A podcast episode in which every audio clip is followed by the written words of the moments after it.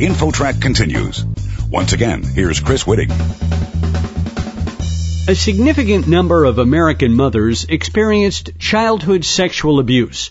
How does this trauma affect them as adults when they become parents? Here with the story, InfoTrack's Gina Tedesco. Gina? Thanks, Chris. Ideally, parents love and support their children. But if a woman faced horrible trauma as a child, how does the experience impact her parenting? Dr. Teresa Gill, professor, psychotherapist, and noted expert in the field, is out with a new book entitled Women Who Are Sexually Abused as Children, Mothering, Resilience, and Protecting the Next Generation. Doctor, I've seen estimates as high as one in three women between the ages of 20 and 59 who reported being sexually abused as children. This seems to be an enormous problem. It is an enormous problem, and I know that when people read my book title and they say, you know, how many women could have possibly been sexually abused and are now mothering, but my estimate is approximately 21 million mothers in the United States have a history of child sexual abuse, and it's interfering for many of them with their ability to be able to mother their children. The way that I came up with the topic is in my private practice. On the first day of therapy, we ask women, what brings you to therapy? What are your goals? And all the mothers in my practice said they wanted to be better mothers. They wanted mm. to do more for their children than they had experienced as children and they felt that their history of sexual abuse was interfering with that part of their life. And can you tell us how many such abused women then turn around and do abuse their own kids? Well, what I found is that the literature says that the long-term impact of child sexual abuse was shame, low self-esteem, depression, post-traumatic stress disorder, anxiety. However, these women were coming into me and even though they were struggling with their own issues, they wanted to be better mothers. They wanted to do something different for their children. Like one mother said to me, I don't know how to play with my kids. They set up a table for us to have a tea party and they have the cookies and the tea and the plates on the table and I sit there frozen because in my childhood, it was best to be invisible. It was best not to be heard. I didn't know how to play. And now to be a better mother to my children, I need to be spontaneous and I don't know how and it terrifies me. So I felt like it was really important to harness the power of wanting to do something different for their children and to look at what makes these women want to come into therapy and look at their past one more time in order to move forward because and the I... women that I worked with and interviewed, they had this strong desire, and I felt we needed to move forward with that desire and help them meet their goals. And I suppose that many women who do carry the baggage of such abuse would then be using alcohol to blunt the pain, and that interferes with their ability to mother. Absolutely. A number of the women I interviewed and also saw in my practice were in recovery from drug and alcohol abuse.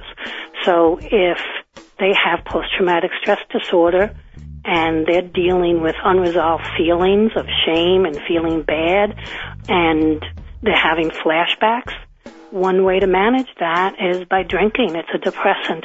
It helps to suppress the anxiety. It helps to suppress the flashbacks. And, you know, a mother that is actively using can't mother well. A mother that's an addict needs to be devoted to her addiction and not to her children. And sometimes many mothers come in to manage their addictions so that they can put that behind them and be present for their children. And I think in some cases, one case, Claire, I believe it was, that you spoke about and wrote about, where she had such problems in that regard that her child wound up taking care of her. Isn't this often the case, this role reversal? I don't know if it's often the case, but role reversal happens a lot. It happens to women who particularly have no other support systems in their life. Then what happens is their child becomes their best friend and their child becomes the person that they talk to and they give more information than is developmentally appropriate for their children. And for some other women that I worked with, if their mothers were struggling with addictions or mental health problems, they became like the pseudo parent in the family. You know, they took care of the mother, not only emotionally, but physically. They would clean the house, they would, you know, feed the other kids. So that becomes problematic. Many times in therapy, clients have to learn how to make boundaries between the dysfunctional family patterns that they grew up with so that they can create families and not bring those dysfunctional patterns into their children's lives. We're speaking with Dr. Teresa Gill, author of Women Who Are Sexually Abused as Children, Mothering, Resilience, and Protecting the Next Generation. Of course, this is not just a women's issue. What advice, doctor, would you give men, either husbands or significant others, of women who were sexually abused as children and will now be bringing up a child? Many times women carry the shame with them from childhood and keep the secret and don't share it with their partners. But if they're having PTSD or struggling with depression or struggling with anxiety, it should be shared because if they feel that they have a partner that could help support them in that, that becomes a really important protective factor. One of the women that I was working with, when her child turned five, which was the age she was when she was sexually abused by her uncle, she started to have flashbacks. So that's very common in terms of having your children turn the age that you were when you were abused, start having memories. So she was absolutely terrified. She's giving her child a bath and she starts to have flashbacks of her own abuse and she did not know what was happening. She felt that she was going crazy and she didn't know what it meant. So what she did is abdicated her parenting role, her mothering role to her husband and he felt like what's happening? Like you're distancing, you're not being part of the family, you're not showing up, you know, and what changed? And so he was also confused. But when they came into therapy and they were able to label it, this is post-traumatic stress disorder, this has its roots in your childhood history, then together as a couple, they could work in order to parent better. The research shows, not just mine, but other research shows that a significant other that's living at home, that's helping to co-parent, is a number one protective factor for women with histories of sexual abuse. You wrote that religion or spiritual beliefs benefit most of the women that you interviewed. How did these beliefs in a higher power reframe their views of abuse? Well, for many of them, they said that they felt that they were cared for, that someone, like a higher power, loved them, and they felt that prayer brought them a sense of solace and a sense of peace. For women, the issue of spirituality and religion was a little different.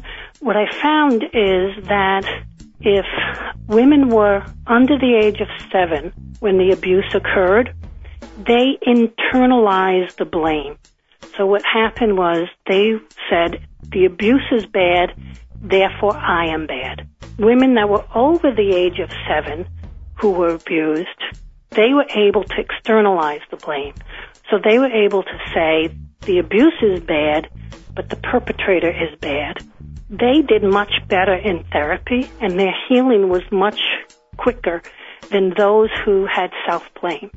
So back to the spirituality piece, So I had one woman that said that when she was about five, six, she prayed to God, please stop the abuse, please stop the abuse, and that the abuse didn't stop. And she said, at some point I thought, oh my God, not even God loves me. And she said, I felt the whole world went dark. And part of that is that she blamed herself. I'm unlovable, not able to be cared for. I'm not important. And she internalized that God felt that way about her too. So for some clients, they cut off their sense of spirituality and religion, but many of them, particularly if they're abused over the age of eight, they found solace and support in prayer.